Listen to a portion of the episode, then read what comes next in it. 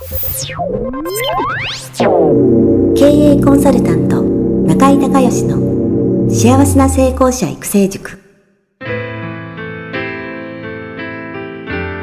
この番組では18歳で起業し6社の社長を歴任した実業家出身の経営コンサルタントであり自ら経営塾を主催する中井孝義がこれまでに1200人以上の経営者の方々の経営相談人生相談に答えてきた。脳科学心理学とマーケティングを活用した独自のノウハウでビジネスと人生のバランスの取れた幸せな成功の実現をお手伝いします。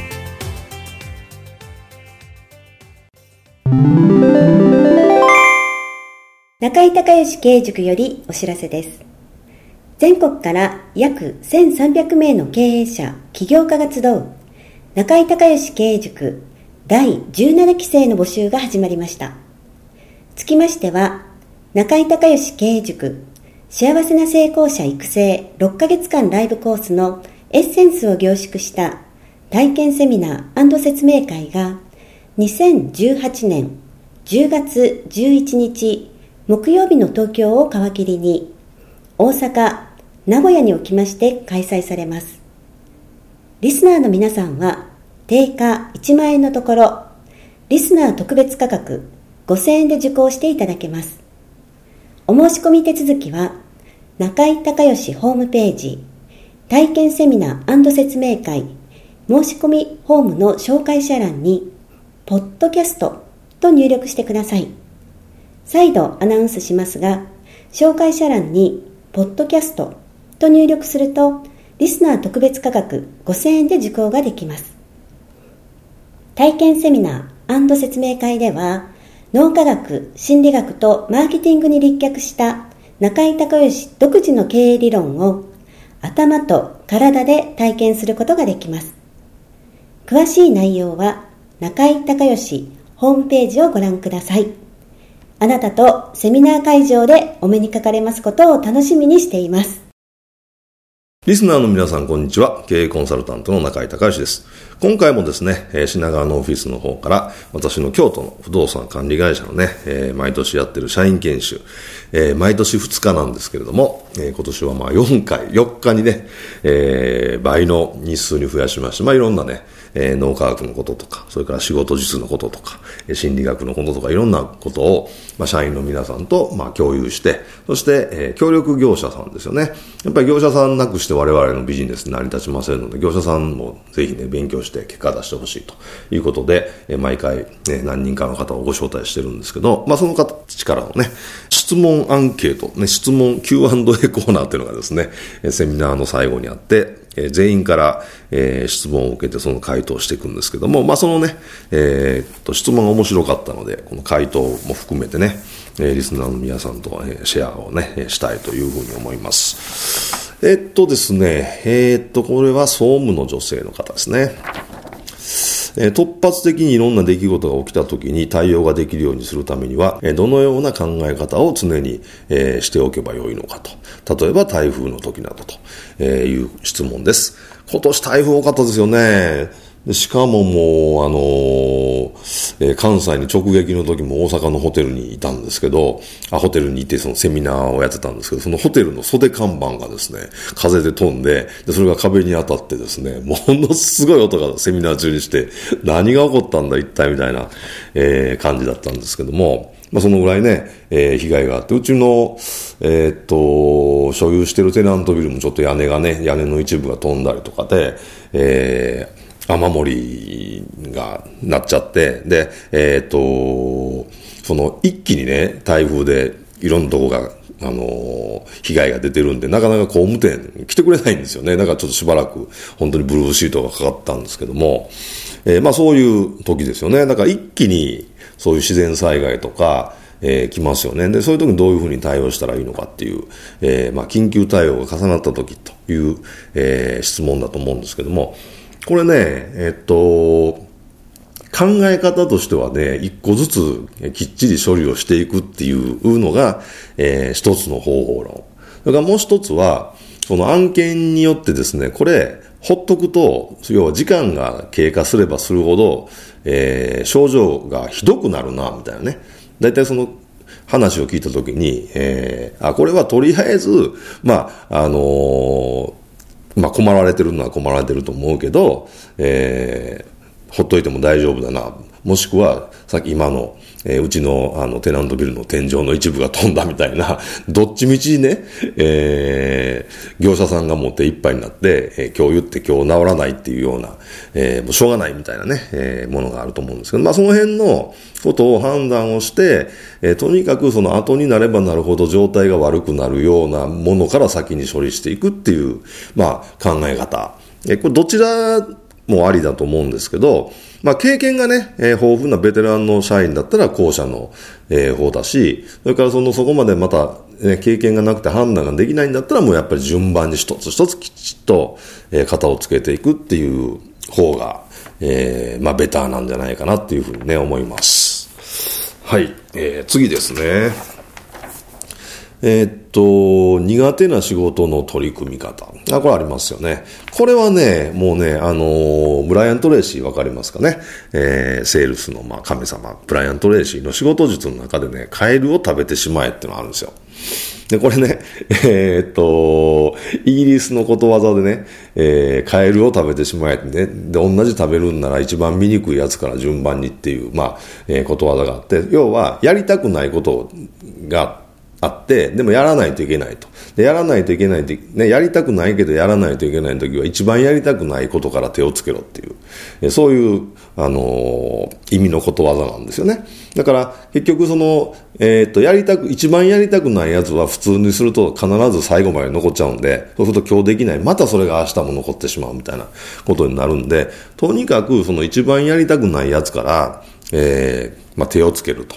で、そうするとね、あの、人間のね、やる気っていうのは即座覚っていうところで作られるんですけど、これ作業興奮と言って、やるまでは嫌なんだけど、やってしまうとね、意外とね、あの、もうそれ、早くもう終わらしたいみたいなね、えー、ことで、えー、スイッチが入っちゃうんですよね。これあのー掃除が苦手、部屋の片付けが苦手な人が、もうね、一年発起して掃除しようっていう、えー、ことで手をつけたら、もうなんか掃除止まらなくなって、初めの予定のところよりももっともっと掃除して、なんか気がついたら、ね、えー、すんごい部屋が整理されてたみたいな経験あると思うんですけど、それ作業興奮というふうに言うんですけど、だから一番嫌なやつから手をつけると、その作業興奮っていう、えー、心理学でいう作業興奮、まあ、脳科学でいうと即座覚が活性化するっていう話なんですけども、あのー、になるので、えー、比較的楽に片付けられると。だからね、えっ、ー、と、今日一日の予定があったとしたらね、まあ、予定とかタスクですよね、やらないといけないことがあったとしたら、それポストイットにね、えー、一個ずつ書いてね、で、それを並べ替えて、嫌なやつから順番に並べ替えて、で、嫌なやつから順番に処理していって、終わったらポストイット捨てるっていう、えー、風にすると、あの、初めのうちはいいんじゃないですかね。僕がサラリーマンの時に、実はこの方法っていうのは、えー、知ってですね、えー、っと、毎、毎朝、会社に出社して、で、会社の掃除をまずやって、えー、それから、えー、新聞読んでコーヒー飲んで、で、その後、手帳を見て今日の一日のタスクを全部、あの、ポストイットに書いて机にザーッと貼って、で、えー、で、そこから、仕事するっていうのやってましたね、サラリーマンの時ね。はい、ぜひ、えー、そういうふうにやっていただけたらなというふうに思います。えー、それから、えー、仕事の優先順位の付け方を教えてほしいと。管理部の男性の社員の方ですね。えっ、とね、優先順位っていうのはね、二つの切り口があって、えー、一つは緊急か緊急でないかね。で、もう一つは重要か重要でないかっていう。これね、スティーブン・コビー博士の7つの習慣の、え、時間管理のマトリックスっていう、いうのを、あの、参考にしてもらうと、あの、多分調べたら出てくると思うんで見ていただいたらいいと思うんですけどね。あの、第一領域が緊急で重要な、えー、仕事。ね、例えばクレーム処理とか緊急のなんか突発的になんか起こったみたいなのありますよね。で、これ第一領域って言うんですよ。で、第二領域は重要だけど緊急じゃない仕事。やっぱ計画を立てるとか、ね、えー、そういう、まあ、今、今日やらなくてもいい。でも、例えば予算作るとか計画立てるとか、ものすごい大事ですよね。まあ、そういうのは第二領域。で、第三領域は、緊急だけど重要でない仕事。ね、えー、多くのダラダラした会議とか、突然の訪問とか、ね、突然かかってくる電話とか、で、緊急だからやらないといけないんだけど、でもそんな重要じゃないっていう。で、第4領域は緊急でもないし、えー、重要でもないと。ね、あの、ダラダラ電話で喋るとか、テレビを見るとかね、そういうところなんですよね。だから、あのー、で、それで、そのスティーブン・コビー博士はね、あの、これ、本をいくつぐらいの時ですかね、僕は30なるかならないかぐらいだと思うの時に、まあ出たベストセラー、ですけども、その時に読んですごくびっくりしたのが、えー、っと、その第一領域はね、管理しなくていいって言うんですよね。緊急で重要な仕事。で、なんでかというと、緊急で重要だから管理しなくてもやらないと仕方がないからやってしまうからっていうね、そういう明確な理由なんですけど、えー、第一領域はやらなくていいと。ね。それから第四領域はもうやらないね。えー、基本、あのー、そんなし、ね、忙しく仕事してるのにもうダラダラしても意味ないじゃないですか。だから第四領域はもうやらないと。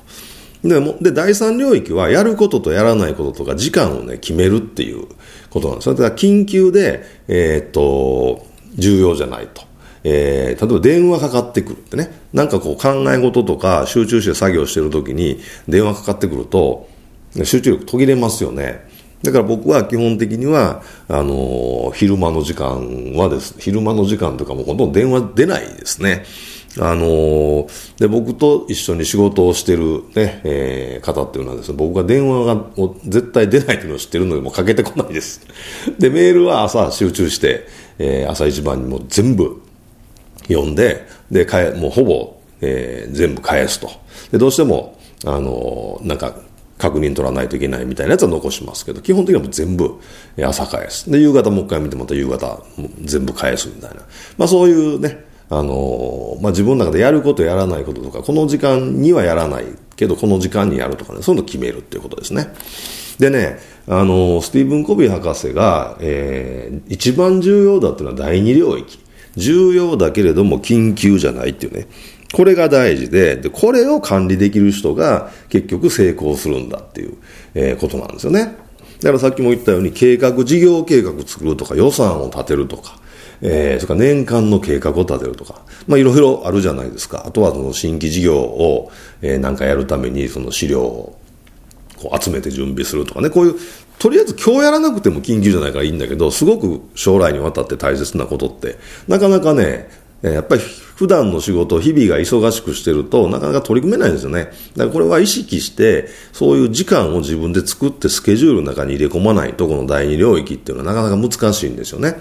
だから、あの、定期的に例えば週に1回2時間そういうね、自分だけが、えー、なんかその将来の計画を立てる時間を作るみたいなやつをもう決めて、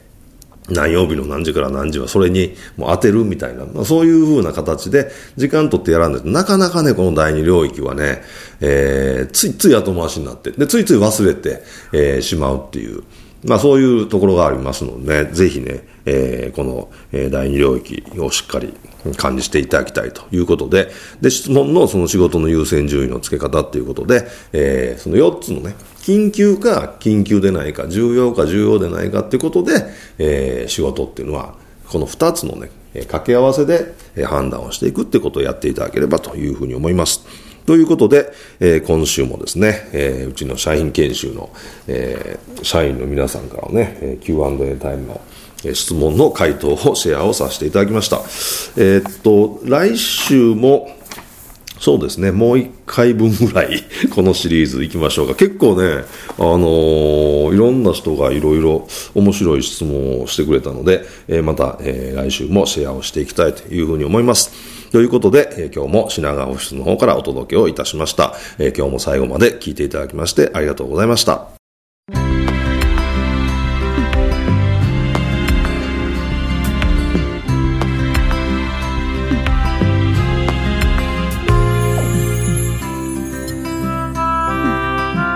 今回の番組はいかがだったでしょうか？あなた自身のビジネスと人生のバランスの取れた幸せな成功のための気づきがあれば幸いです。なお、番組ではリスナーの皆様からの質問をホームページの受付フォームから募集しています。また、全国各地から900名以上の経営者が通う中井隆義経営塾幸せな成功者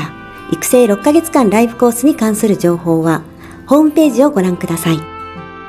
ではまたお耳にかかりましょう。